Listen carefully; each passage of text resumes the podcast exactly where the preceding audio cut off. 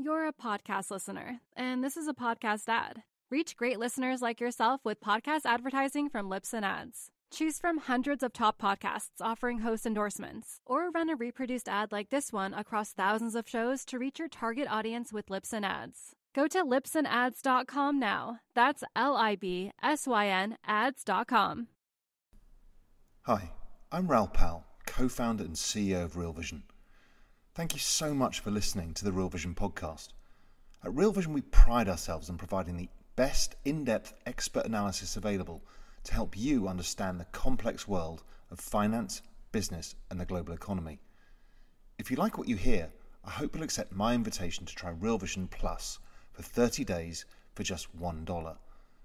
Visit realvisionpodcast.com today and join us as we navigate the financial world together.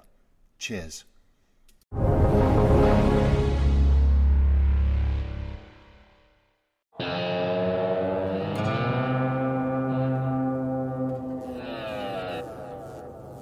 Welcome to the Real Vision Daily Briefing. It's Wednesday, May 7th. I'm Peter Cooper, and we have Real Vision's managing editor Ed Harrison and Roger Hirst standing by to give you their macro analysis. But before we go to them, let's go over the latest developments in the news. Today, I'm going to dive into what's going on in the Eurozone and what its economic future will look like over the coming months. And then I'll hone in on Italy and where they're at now. The European Commission released a forecast saying that the Eurozone's economy will contract by 7.7% this year due to the COVID 19 outbreak. As a result, inflation will slow to 0.2% this year, and the aggregate budget deficit will climb up to 8.5% of GDP, as compared to 0.6% last year. The countries in the Eurozone who face the most difficult path to recovery are Greece, Spain, Portugal, and Italy. Italy's GDP is forecasted to contract 9.5%, second behind Greece at 9.7%. Italy's budget deficit will reach 11.1% of GDP from 1.6% last year, and their debt will be at 158.9% of GDP this year. As we know, Italy's battle with the coronavirus has been devastating, and their total confirmed deaths almost reached 30,000, the third highest globally. However, this wave of coronavirus in Italy has been winding down as their confirmed case counts show a defined downward trend having a sense of what stage they're at in combating the virus and the state of their economy, what happens next? If it wasn't bad enough that Italy's debt was already headed towards extremely high levels this year, Italian debt experienced a sharp sell off on Tuesday after the ECB and their bond buying program was confronted in Germany's constitutional court. This court case will weaken the support that the ECB had decided to provide Italy through purchasing assets, totaling 120 billion euros through the end of 2020. In terms of labor markets, unemployment in Italy has actually dropped sharply in the last couple of months. Italian unemployment has been notoriously high for a while, but in March, the rate had dropped from 9.3% to 8.4%, when most countries' unemployment rose sharply. ISTAT, Italy's National Institution of Statistics, also reported that this was due to a jump in inactive, working age citizens, as people had dropped out of the labor force altogether. They cited that 267,000 fewer people were looking for work during March. We'll need to wait a few more weeks to see if this pattern persists in April's data, although it is likely that it will, as their lockdown has been the longest and most restrictive out of all European countries. Before handing it over to Ed and Roger, I want to touch briefly on Norges Bank, Norway's central bank, and their recent decision to cut rates. Norway's economy is expected to contract by 5.2%, and the size of this contraction is unlike anything that Norway has seen since World War II. According to Øystein Olsen, governor of Norges Bank, data from Norway's Labor and Welfare Agency shows that April unemployment in Norway was more than 15%. The central bank had cut interest rates down to zero from 0.25%, and this is the third rate cut Norges Bank has done in less than two months. For the time being, they will keep interest rates at zero and not fall into negative territory. However, this isn't fully ruled out. And with that, let's hear what Ed and Roger have on their minds. Ed? Thanks for that, Peter. It is Thursday, the 7th of May. I am here in the DC area. I am talking to our managing editor over in the UK. Near Ipswich is what I understand, Roger. Is that right? That's correct, yeah. Aldeburgh near Ipswich. Excellent. So Roger Hirst uh, is is the name. Roger, let me tell, let me read something to you because I actually I, I sent this to you earlier today, but I think this is important given the conversation you were having about monetary policy with with Ash yesterday. This is from Axios. They quote from Bank of America Global Research. The monetary policy response to COVID 19 has been massive. What's happening? Led by the Fed, which has added $2.5 trillion to its balance sheet in less than two months, all of the world's major central banks have taken extreme policy action. The Bank of Japan has doubled its ETF purchase target limit and increased its, its, purchase of commercial paper and corporate bonds. The Bank of England has restarted quantitative easing and is expected to double its balance sheet holdings by the year end.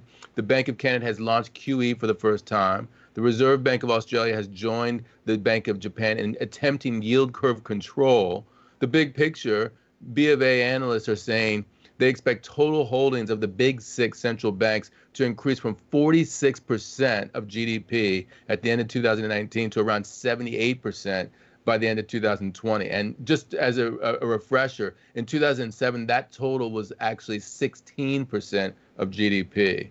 Uh, what do you think about all this firepower?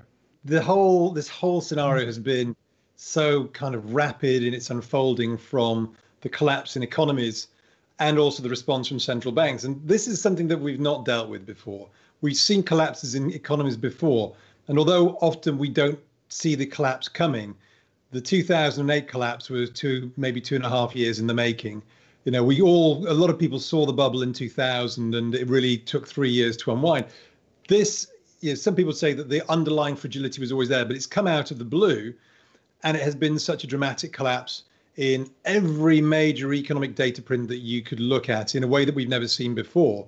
But the response has been, I'm not going to say commensurate, but the response has been very, very large and very, very rapid as it needed to be. But the big question still remains is over the longer term, are they doing enough compared to the damage that's being done to the framework? And I don't think they are, but these are huge responses from pretty much every major kind of G7 central bank. Well, you talk about the major central banks. Interestingly, I saw earlier today that uh, Norge Bank, that's the central bank for uh, Norway, that they went to zero. That uh, this is the lowest rate they've ever had. They were also intervening in currency markets at the same time, which I thought was interesting because their currency appreciated relative to the US dollar and to the euro. What do you make of that? Uh, are there any implications given they're not one of those major banks? Well, cutting from 25 basis points to zero, um, you know, bond or you know, flapping in the wind, horse bolted. And I would also say that you know when you look at interest rates, the you know, the Fed cut rates in 00 to 03, in you know 07 to 08, 09. Um, cutting rates, I don't think is what's needed in this sort of environment. It's it kind of it helps on the margin, but actually we've seen that asset prices have often, at least over the last 20 years, have fallen with rate cuts from central banks. What we clearly needed this time round was this combination of monetary and fiscal, which we've not seen before. I think that's the big game that's in play. So they needed to cut. Intervening in the currency market, is that a good idea? It doesn't normally work, but obviously they're getting a massive hit because of the oil price. It's a problem for them, um, as we know, and for the sovereign wealth funds taking a big hit as well. I think that the I think currencies in this sort of environment ultimately always end up finding the right path. When if you do it on your own, you're fighting a massive tsunami, and so I think therefore it might have a limited impact to the upside on the Norwegian krona. But if we're thinking about this being a long-lasting slowdown and a long-lasting outage for oil, then I would still bet on the Norwegian krona versus the dollar going lower.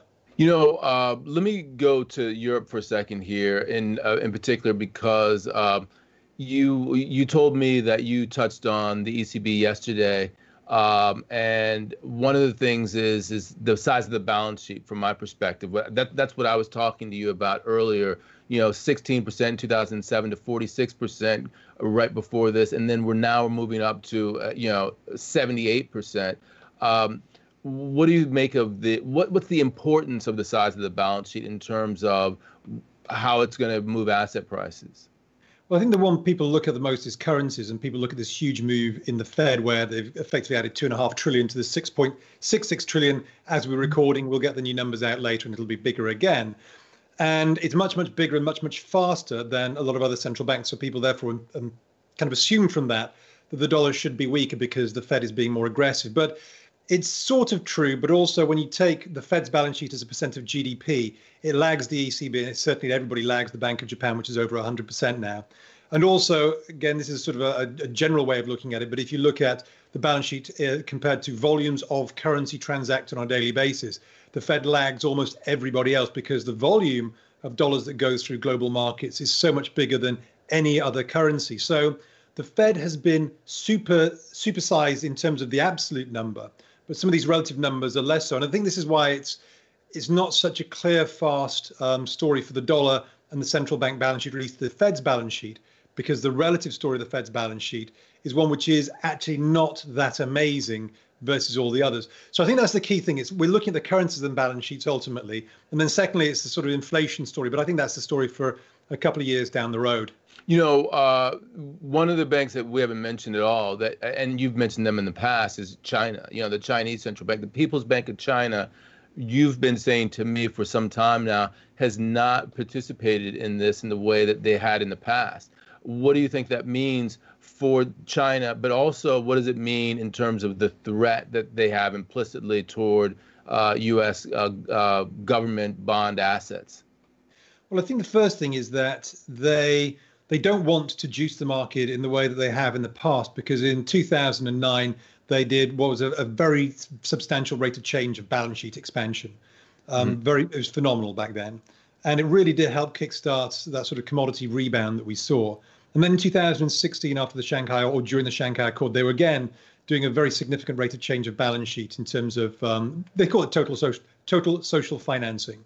Now, the size of total social financing has actually reached a new record if you take the last two months added together, but it's diminishing compared to overall GDP. Now, obviously, we had a drop in GDP, but I think China's just a little bit nervous about. You know, they've got this. They, they've got the sort of the, the number of issues they have to deal with, which is they want to obviously support the market, but they also don't want to create too much of an inflationary bottleneck. And right now, they could create an internal inflationary bottleneck, even though getting back to some form of productive capacity, they're creating um, a lot of goods, but those goods are for foreign entities where demand is not there yet. So that's deflationary for other countries, not themselves. So I think they've been a little bit reticent to go down that path. Now, in terms of their treasuries, people are saying recently, oh, they're weaponizing or they could weaponize their treasuries. In fact, they've said, well, we'll sell them.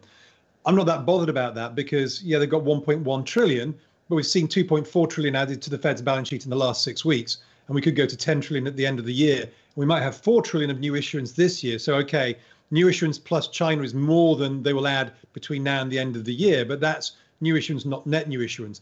But the Fed can buy it all if they want to. So to me, it's not really a problem. I think if China needs dollars and they want to sell out, well, you know, the Fed put swap swap lines in place and repo facilities in place for most um, countries to be able to get hold of dollars. China needs to do that, fair enough.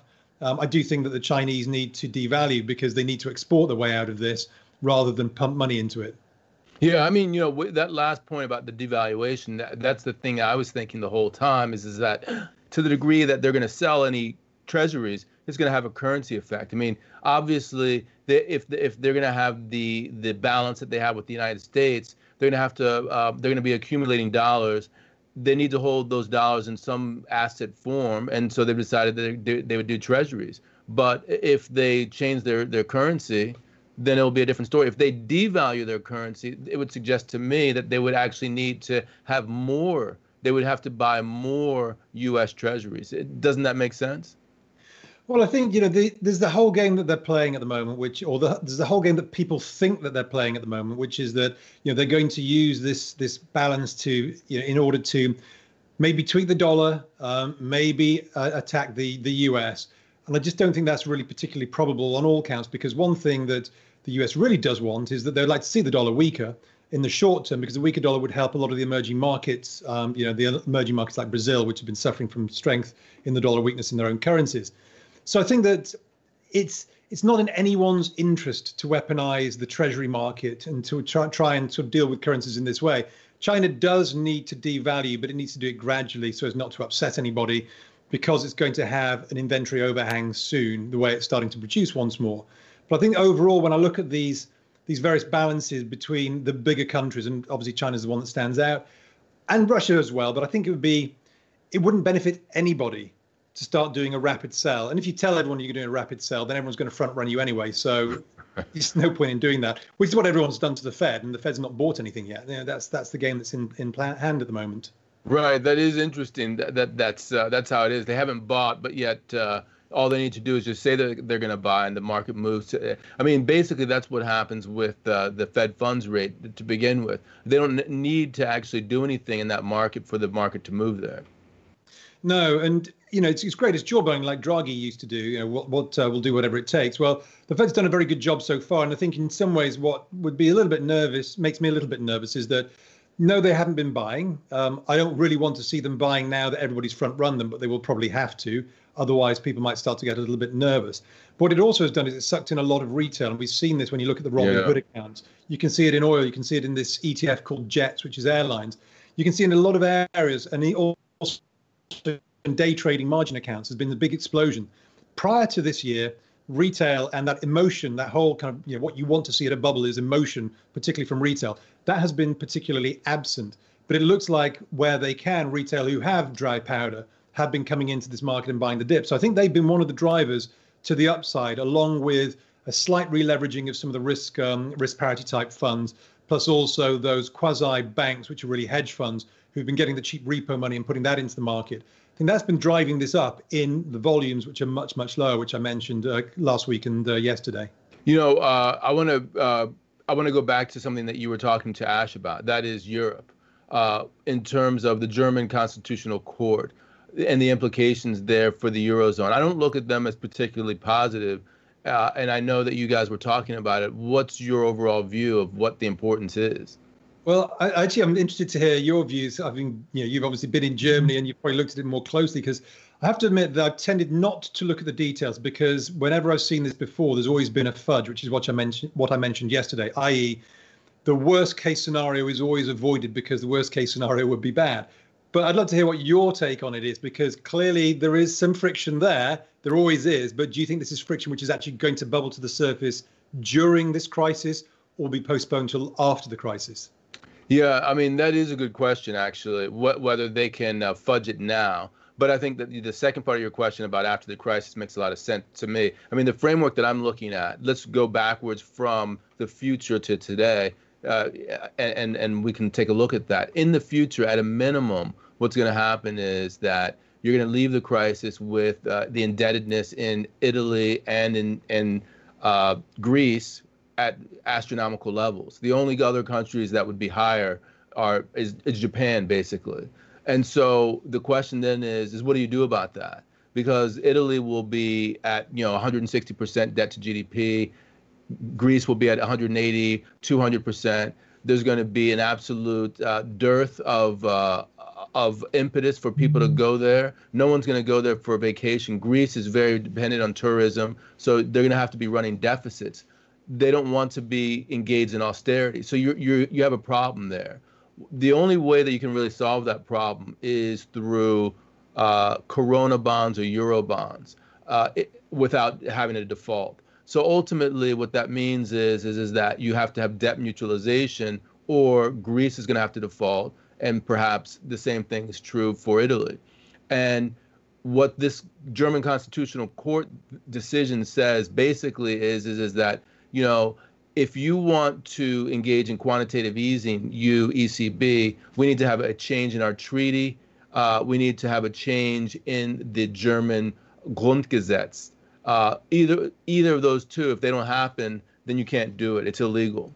So if you can't do it for quantitative easing, you're definitely not going to be able to do it for uh, uh, euro bonds. You're not going to be able to do it for corona bonds. So this is definitely setting a precedent to me that says that euro bonds and corona bonds are never going to happen unless the Germans change their constitution and unless the ECB, uh, unless the the Europeans change their treaty.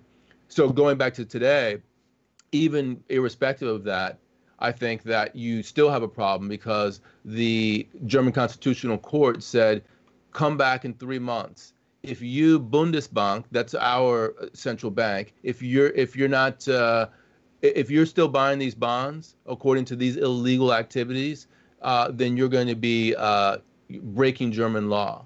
So I think that in three months, we're going to see whether or not there there's uh, there's any fire to that. I mean, that's where it, the the the uh, the proof is in the pudding. So, will they be able to have a fudge? I'll, I'll put it back to you in three months' time. I mean, you can never put it past central bankers and uh, government organizations to find the fudge if it's needed. And I think they will find a fudge, particularly as in three months' time, I think we'll be recognizing the full scale of what's happening. Now, I think there's a couple of things here. Firstly, is yeah, the Corona bonds are off the table and they've been replaced by a one to 1.5 trillion rescue fund, which will have lots of bells and whistles on it, which will have sort of penal elements to it. Um, so again, these are loans which will require austerity, which is not going to be very popular with Italy. I think what we'll see here, and I mentioned this yesterday, is that really the the the, the sort of the the touch point for Europe is the demise or the potential demise of things like the German banking system. Now, when I say the demise of the German banking system, now that's completely wrong. It's the demise of some of the um, larger listed um, banks that might need to be nationalized. I think that Germany is in a position where, or Germany might find itself in a position where it has to do the very things it's telling everybody else not to do in order to save its own economic system. I think this is not just Germany. I mean, it's it's globally there will be a lot of countries faced with these sorts of dilemmas.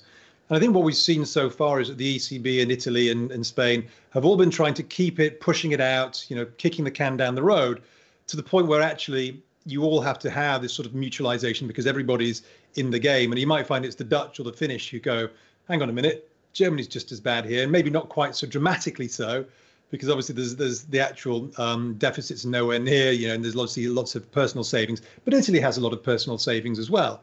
But I think that's where we go with this.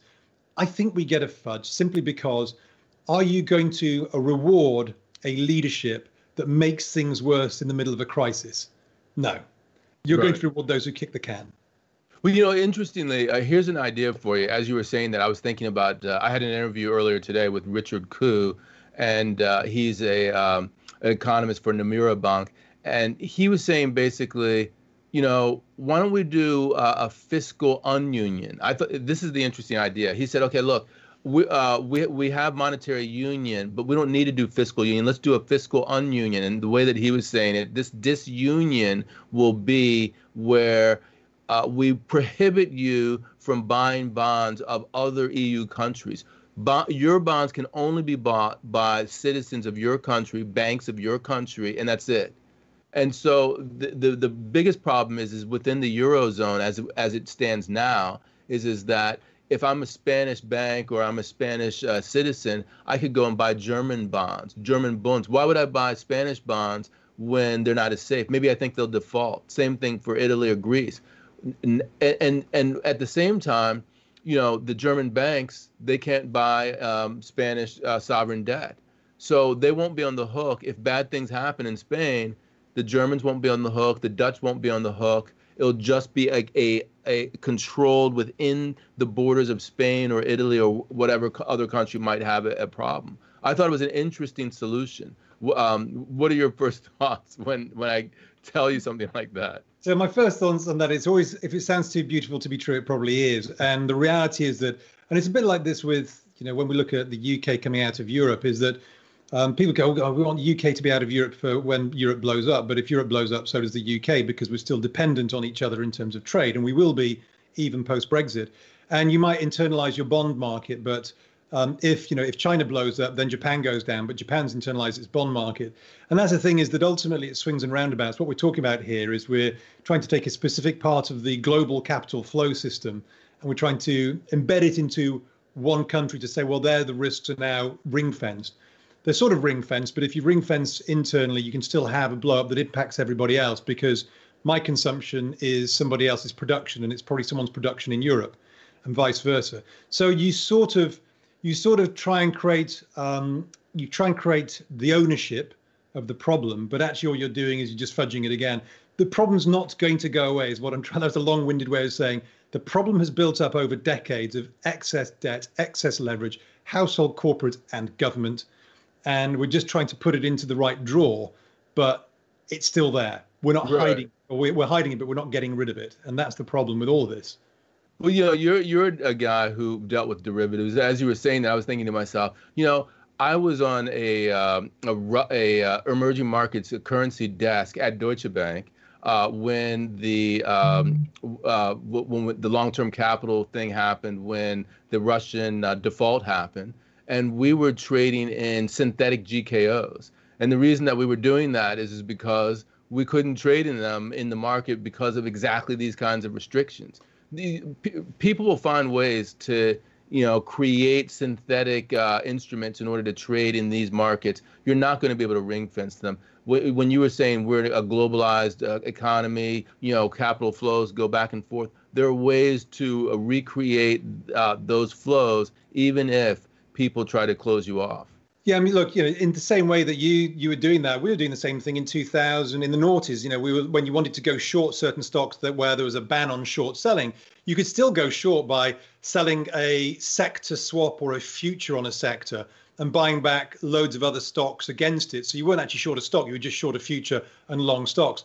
So there's always a way around it. It's like with currencies, like with Venezuela. There's the there's the official currency and there's a black economy currency, and you know which one you're going to follow. So the reality is that the, the unless you close the market down and make it completely internalized, the global market will always find a way of valuing this. And it might be that you get you know, other assets which have to adjust instead. It might be wages that adjust. Something will adjust to make up for it. So you can never really get away with it when you're interlinked as the way we are. During this whole conversation, I think we, I don't know how long we've gone. I'm looking at the clock here. Um, we've gone maybe 20 minutes without talking about uh, coronavirus, right? I mean, because all of these things are about coronavirus. W- what are your thoughts on the latest, what we've heard in the, uh, you know, I'm thinking in particular about Italy or about uh, Sweden, uh, the differential in uh, the outcomes in Sweden versus the rest of Europe. I'm thinking about, uh, you know, the potential for uh, more infections in the U.S. versus the rest of Europe.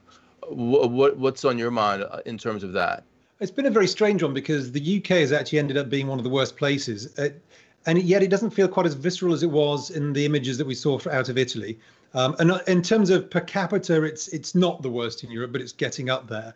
I think what with Sweden's done, and you know, it's it's an interesting one because yes, it's not good versus some of the other Scandinavian countries and Finland, but it's no worse than other countries that went into a mental lockdown like we did in the UK and other places and maybe this is just something which will always you know hit a certain percentage. And as long as you have um, the infrastructure and the problem for the uk was that we had going into this 0.5 um, beds critical beds per thousand. Germany i think was 2.8 so we were always sort of on the back foot and yet the uk took a long time to deal with it. And we've now got quite a phenomenal number and per, per capita or per thousand it's quite high as well. So the way i look at that is we don't know. We have no idea and for me, the numbers today are, you know, they're they're distressing at the macro level and for a lot of individuals. But for me, what really matters is the damage that's going to be done into the future. And I keep on saying that, you know, if we have a sum total of suffering in the future that's greater than today, then we've probably done a bad job. The problem is it's visceral today. We can we can all feel it and experience it today. So therefore, we want to deal with it today. But I do think that there are so many side effects and knock-on effects from this, ranging from you know talk of weaponizing um, the bond market. Well, that's not something we really want to see happen, and that's not the only thing that could be weaponized. And so there's a whole bunch of knock-on effects from this in terms of countries which are losing revenue due to the oil price moves and stuff like that. So I think that for me the the real issue remains what we think of future balance sheets at the household, government, and corporate level and that I think is going to define us for the next 10 years because if we have got this wrong, then even when we bounce out of this on the medical side of it, we'll have an economic fallout, which I think could be quite dramatic. And we might look back in five years' time and go, you know, we should have kept things open. Unfortunately, at the time, we took the right, what we thought was the right thing to do. But looking back, I think we'll be disappointed, unfortunately. You know, uh, I, am going to uh, defend Sweden to a certain degree uh, at risk of what the people in the comments are going to say.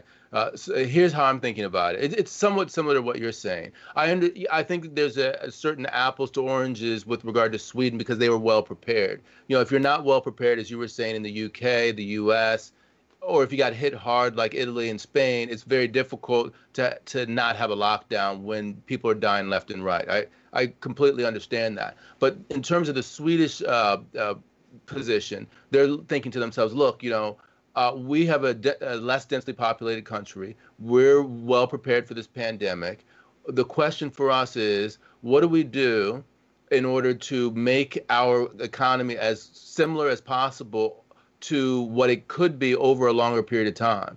Meaning, we don't want to go into a lockdown. We, what we want to do is we want to go into the least uh, uh, restrictive position that we can maintain over 18 months, 24 months. So the Swedes are saying this is exactly how it's going to be. It's going to be just like this for the next two years, and we are going to take the cost on the up on the the front side because we're going to be able to on the backside uh, benefit from that. If you looked at Sweden's Q1 uh, GDP, uh, it was a negative 0.3. Uh, people are projecting maybe they'll get down to seven percent. You know, maybe as much as 14% annualized in Q2. But overall, from an economic perspective, they're going to do better. And the jury is still out as to whether or not they will actually have more deaths or not, because you know they're going to be moving at the same pace all the way through.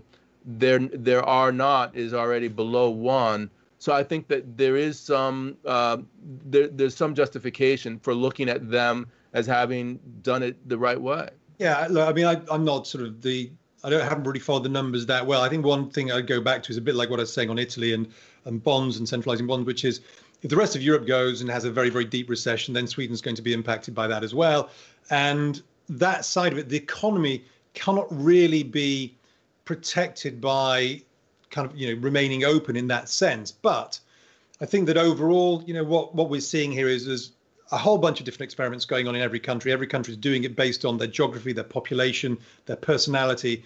We have no idea, but it feels like whichever model people are taking, it's going to be something which lasts for a long time. And I think that's the bit which is still, I wouldn't say it's it's not fully appreciated. I think it is, but there's I still get the sense that you know I hear people go, "We're coming out of lockdown." In the UK, well, we're coming out of lockdown in that we might go and exercise twice a day that's not coming out of lockdown. That's that's reducing the lockdown criteria, and that's two and a half months in. That to me is again, it's that reality, the reality of the real economy in three or four months' time, because it's the consumer.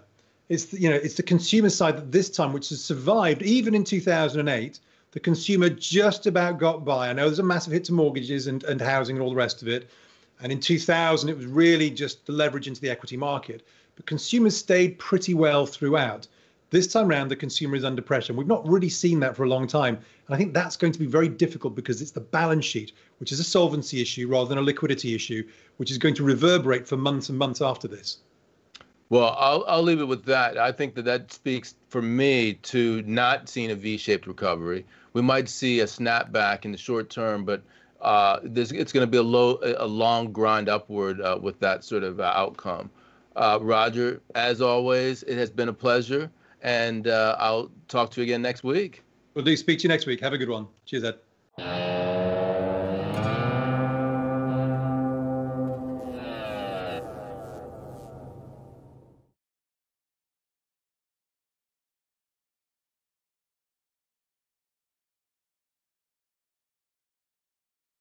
You're a podcast listener, and this is a podcast ad. Reach great listeners like yourself with podcast advertising from Libsyn Ads. Choose from hundreds of top podcasts offering host endorsements, or run a reproduced ad like this one across thousands of shows to reach your target audience with Libsyn Ads. Go to libsynads.com now. That's L I B S Y N ads.com.